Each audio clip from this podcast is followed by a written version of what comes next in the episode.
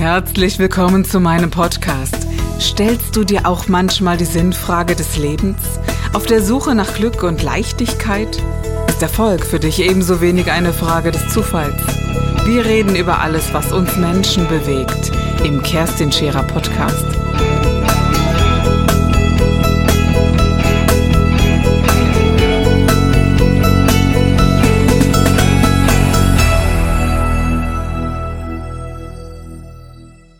Wunderschönen guten Tag. Eine neue Sendung von Scherer Daily mit einem Thema, das unter die Haut geht. Unter die Haut geht im wahrsten Sinne des Wortes. Ich habe einen jungen Mann heute in der Sendung und darf ihn fragen, wie er die doch sehr intensive Entscheidung getroffen hat, ja, auf seine Unterschenkel zu verzichten. Das ist ein, ja, ein, ein ganz neuer Aspekt für uns, die noch nie damit zu tun hatten, sich Gedanken darüber zu machen und zu sagen, warum macht man sowas? Welche Intention gibt es, so eine intensive Entscheidung zu treffen, wo doch jeder Mensch sagen würde, aus seinem Bauch heraus, bitte alles, nur das nicht. Darf ich das so sagen? Herzlich willkommen heute, Maximilian Schwarzhuber.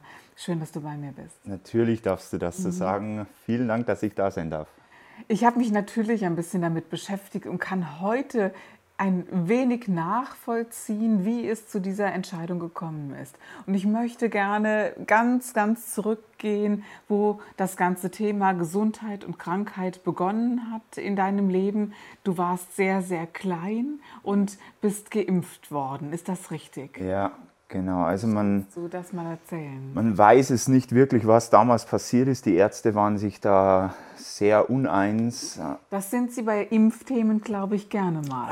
Ne? Oder darf ich das so sagen? Das darf man so sagen, weil es ist natürlich immer schwierig. Heißes Thema. Ja. Es ist ein heißes Thema und man kann es schwierig nachverfolgen. Man kann nicht wirklich sagen, das ist passiert und das ist die Folge daraus. Also es ist, es ist schwierig, das hinterher beurteilen zu können. Aber Fakt ist. Aber ich, Fakten, Fakt ist, du warst zwei Jahre alt oder wie alt bist du gewesen? Genau, zwei Jahre. Und du bist geimpft worden und in der Folge bist du erkrankt. Genau, also ein paar Tage darauf mhm. bin ich erkrankt. Also ich konnte damals schon rumlaufen. Ich habe schon ganz früh laufen gelernt mit einem Jahr und da gibt es auch noch Videos mhm. aus dieser Zeit, wo ich im Garten rumlaufe und, und total begeistert bin und also du hattest einen ganz gesunden statomotorischen Aufbau, von dem man genau. sagt, ja, äh, mit neun Monaten war das Krabbeln da, mit zwölf Monaten das Laufen. Also genau. alles zeitgemäß und gesund mit der Koordination, die ein kleines Kind braucht. Genau, genau, alles, alles bestens. Mhm. Und damals hat niemand irgendwas erwartet, dass da was schief laufen könnte.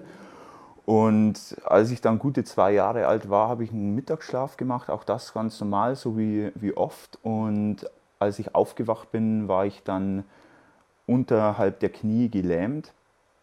Und es wusste aber keiner wirklich, was jetzt da los ist. Und über zwei, drei Tage ging die Lähmung nach oben. Das berührt dann. mich sehr. Ich bin Mutter ja. von zwei Kindern und wenn ich mir das so vorstelle, dass ich zu meiner Maus komme und es gibt so heilige Momente am Tag und ein kleines Kind aus dem Schlaf herauszuholen, so ein frisch wach gewordenes ja. Kind ist was Wundervolles und dann zu bemerken, dass sowas passiert ist, ist ja unfassbar. Erstmal für deine Mutter, oder, die dabei war. Absolut. Ähm, absolut. Ähm, diese, dieser unfassbare Moment, dann denkt man noch, vielleicht ist er falsch gelegen oder hat sich ein Nerv eingeklemmt oder, oder welche Ideen man auch immer hat, aber hat deine Mutter dir erzählt, wie, es, äh, wie das passiert ist, was mit ihr passiert ist und wie, ja, wie sie damit umgegangen ist? Ja, für meine Mutter ist es immer noch ein sehr, sehr heikles Thema. Für mich weniger, weil ich mhm. fast keine Erinnerungen aus dieser Zeit mehr habe. Gott sei Dank, Gott sei wahrscheinlich. Dank, ja, wahrscheinlich. Und ich bin an diesem Tag nicht von selbst aufgestanden. Normal wäre ich aufgestanden aus meinem Bett und wäre halt dann halt irgendwie zu meiner Mutter gegangen. Aber an diesem Tag konnte ich nicht. Und ich habe ich hab früh schon gehen gelernt, aber konnte damals noch nicht sprechen. Und deshalb nicht wirklich kommunizieren, was nicht, jetzt. Ne? Ja, genau. Zwei Jahre, ja. das ist ja eine ganz normale ja. äh, Kommunikationsebene, wo man sagt, na, manche können das, manche eben noch nicht. Genau. Und ich konnte eben nicht kommunizieren, was jetzt hier los ist, wo ich Schmerzen habe und so. Ich habe immer nur meine, meine Beine gekratzt und, und geweint. Und meine, meine Mutter hat mir immer so erzählt, als mein Vater dann nach Hause kam, hat sie mich im Arm gehabt und hat gesagt, hier ist er, unser, unser Sorgenkind. Und dann abends ging es ins Krankenhaus und die Ärzte hatten aber eigentlich keine Ahnung, was es ist. Sie wussten nur, es ist eine aufsteigende Lähmung. Also die Lähmung ist immer mehr aufgestiegen, bis ich irgendwann nicht mehr sitzen konnte. Also so etwas gibt es, dass aus der Peripherie wirklich zum Zentrum des Körpers hin eine Lähmung stattfindet? Das ist, äh, das ist etwas, was viele Menschen gar nicht kennen. Normalerweise ist eine Lähmung eher vom Zentrum nach außen ausgehend, mhm. sprich mit einem Schlaganfall oder eben vom gesamten zentralen Nervensystem ausgehend. Also man sucht ja eher umgekehrt von, von der, nach der Ursache. Und wie genau. war dann dann die Diagnosestellung? Also wie stelle ich mir das vor? Hast du eine Ahnung, was die Ärzte deinen Eltern erzählt haben damals? Also teilweise schlimme Dinge. Also die erste Diagnose war oder eine der ersten war, ich hätte einen Tumor im Rückenmark. Mhm. Und das hätte bedeutet, dass ich noch ein Jahr zu leben gehabt hätte. Und das wäre natürlich das Super-GAU gewesen. Das hat sich Gott sei Dank nicht bewahrheitet, aber für meine Eltern war das natürlich eine sehr, sehr schlimme Diagnose. Und es hat Tage gedauert, bis sich herauskristallisiert hat, okay, das ist es nicht. Mhm. Und die finale Diagnose, die ich dann irgendwann bekommen habe, war Guillain-Barré-Syndrom. Das ist eine plötzlich auftretende, aufsteigende Lähmung, die zum großen Teil wieder verschwindet.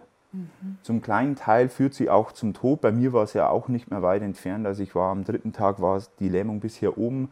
Die Lunge war schon betroffen, kurz vom Herzen. Also ich war dann an so ein Diagnosegerät angeschlossen, um über Nacht zu überprüfen, ob nicht irgendwann mein Herz, was ja auch nur ein Muskel ist, von der Lähmung beeinträchtigt wird, was Gott sei Dank nicht passiert ist. Ja.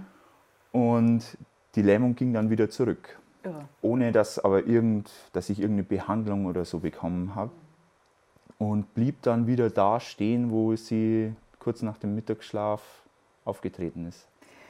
Du hast die volle Motorik der, der Unterschenkel nie mehr erlangt?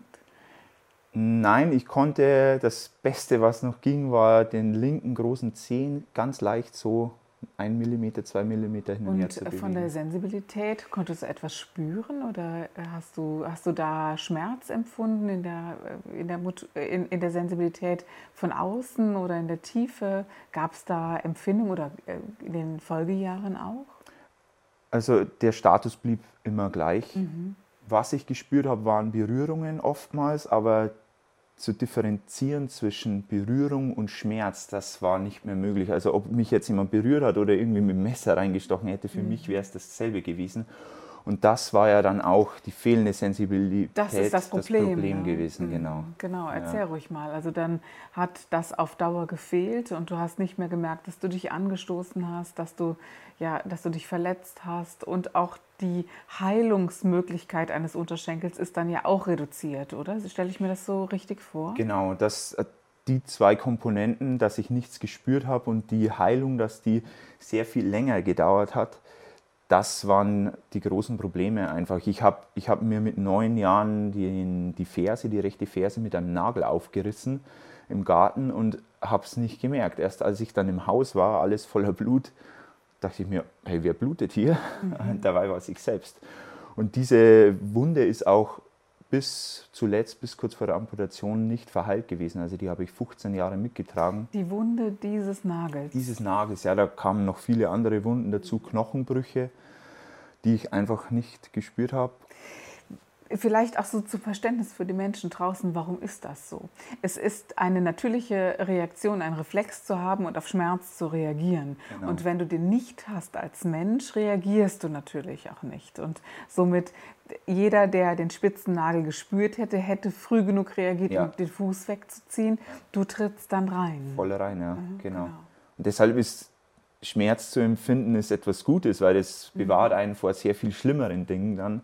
Und bei mir lief es dann eben so weit, dass ich äh, eine sehr harte Entscheidung treffen musste. Dann. Ja, warum auch? Ne? Also der, der, die Lymphe funktioniert nicht mehr richtig. Genau. Man hat diese dicken Unterschenkel, stelle ich mir das so richtig vor. Oder ja. man hat diesen Abtransport nicht. Also somit auch die Heilung ist fast unmöglich, wenn man nicht täglich Physiotherapie und Lymphdrainage etc. hat. Das hattest du wahrscheinlich dann noch alles, oder? Ich hatte immer wieder mhm. Lymphdrainage und Physiotherapie, aber das ging ja über viele Jahre und da hatte ich nicht am laufenden Band die ganzen Therapien.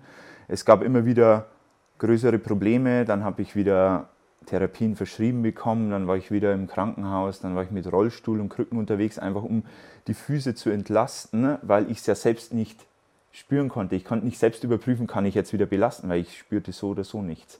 Erst, und da hast du schon richtig angesprochen, das, Lymphsystem war ein Riesenproblem, weil ich hatte zwar unten am Fuß keine Schmerzen, aber dann hat sich der Schmerz bis zum Knie und dann in die Leiste zum Lymphknoten raufgestaut und das waren teilweise wirklich höllische Schmerzen. Wenn ich morgens aufgestanden bin, habe ich gleich einen Lymphknoten reingedrückt und habe dann schon gemerkt, okay, was kann ich heute überhaupt machen? Ja, ähm, Krebspatienten kennen das ganz gut, wenn ihnen genau. Teile der Lymph, äh, Lymphe entnommen worden sind und die, äh, diese Lymphgefäße gar nicht mehr so funktionieren. Das sind ganz besondere Schmerzen. Also Nervenschmerzen sind etwas das eine, aber Lymphschmerzen nochmal etwas sehr Sensibles, was sehr unangenehm ist, was ja. man, glaube ich, schwer in Worte fassen kann. Ne? Ja, was, das ist äh, sehr, sehr dumpf, das Ganze. Mhm. Es ist oft nicht so leicht zu lokalisieren. Mhm.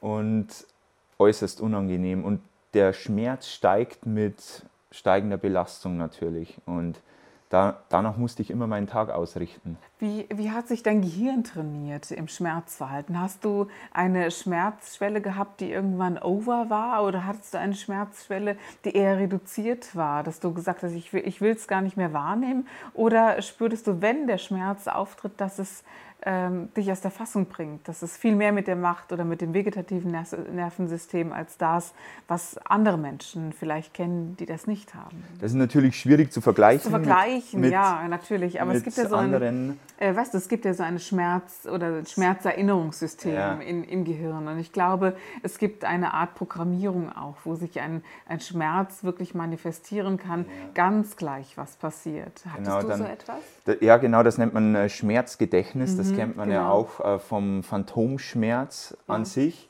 Was ich jetzt noch habe, dass ich ab und zu den Verdacht habe, dass mir der Lymphknoten schmerzt und dann, dann mhm. ist sofort alles bei mir auf Alarm, weil es früher auf Alarm programmiert war und dann drücke ich hin und da ist meistens nichts aus. Ich mache wirklich gerade sehr, sehr starke sportliche mhm.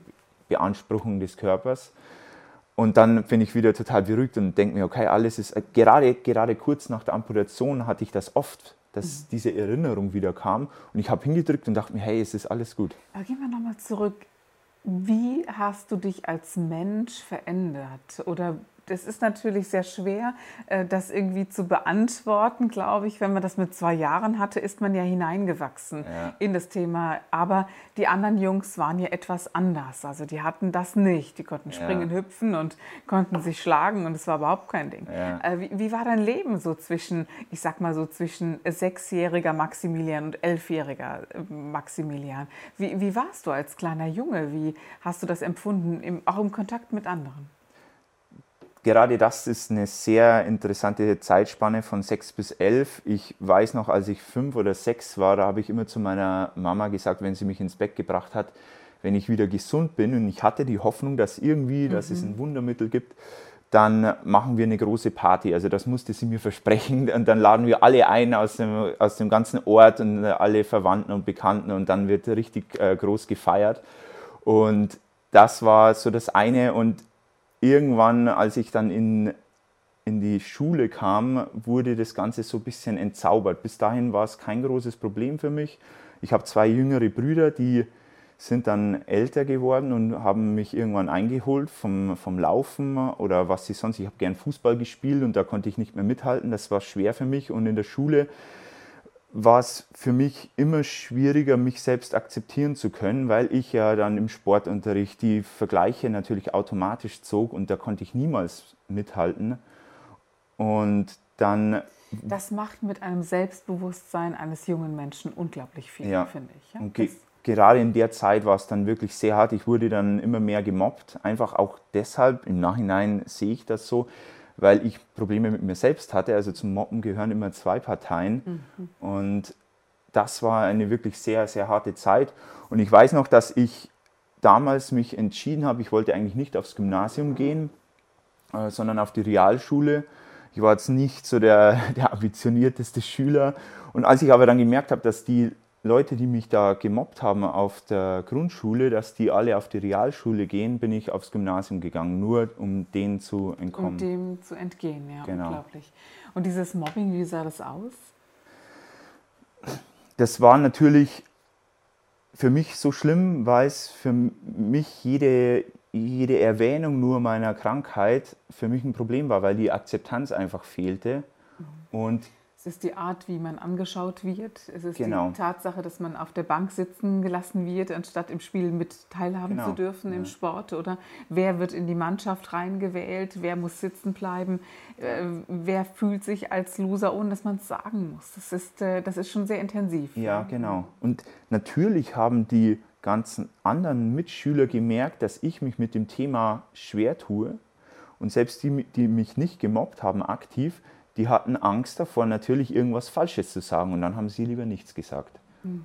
Und das ist natürlich ein, ein, eine weitere Qual für einen, ja, wenn man ignoriert du, ich, ich stelle mir das auch so vor, sie, es war ja auch nicht so greifbar. Ne? Also wie jetzt, um es genau, mal ganz krass ja, zu sagen. Ja. Jetzt sieht man die Prothesen, aber du hattest ja noch Beine. Und für junge Menschen, also gerade für Kinder, sieht doch gesund aus. Wo ist denn das Problem? Ist ja. das wirklich so? Also dieser, dieser Zweifel auch, ähm, hat er wirklich ein Problem oder macht er jetzt nur? Oder auch diese, dieses, äh, dieser Gruppenzwang, äh, zu den Coolen zu gehören und ja. sich dahin zu positionieren.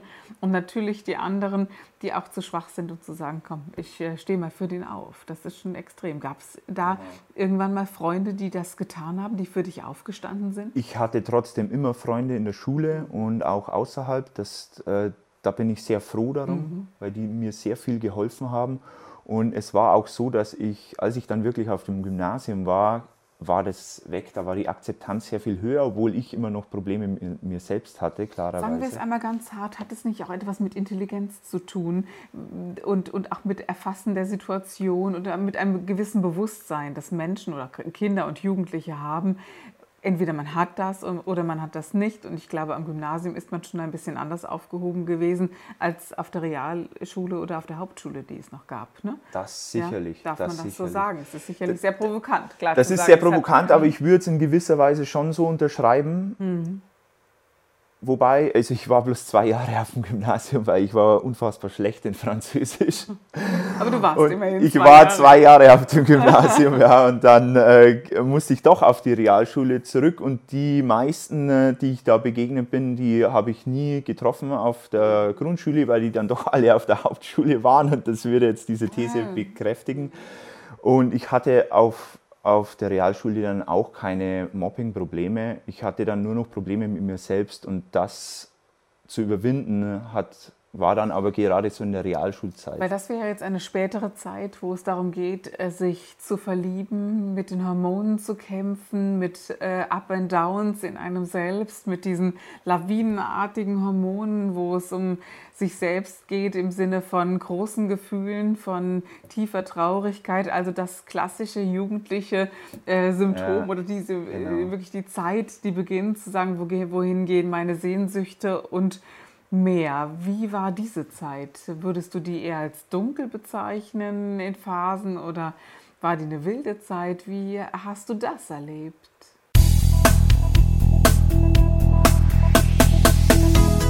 Das war der Gib dich ganz Podcast mit Kerstin Scherer. Wenn du mehr über mich erfahren möchtest, dann gehe auf meine Website www.kerstinscherer.com oder besuche mich ganz einfach bei Instagram Co. Du interessierst dich für bestimmte Themen, die du jetzt noch nicht gefunden hast? Dann schreibe uns eine E-Mail an info@kerstinscherer.com. Wir freuen uns auf dich.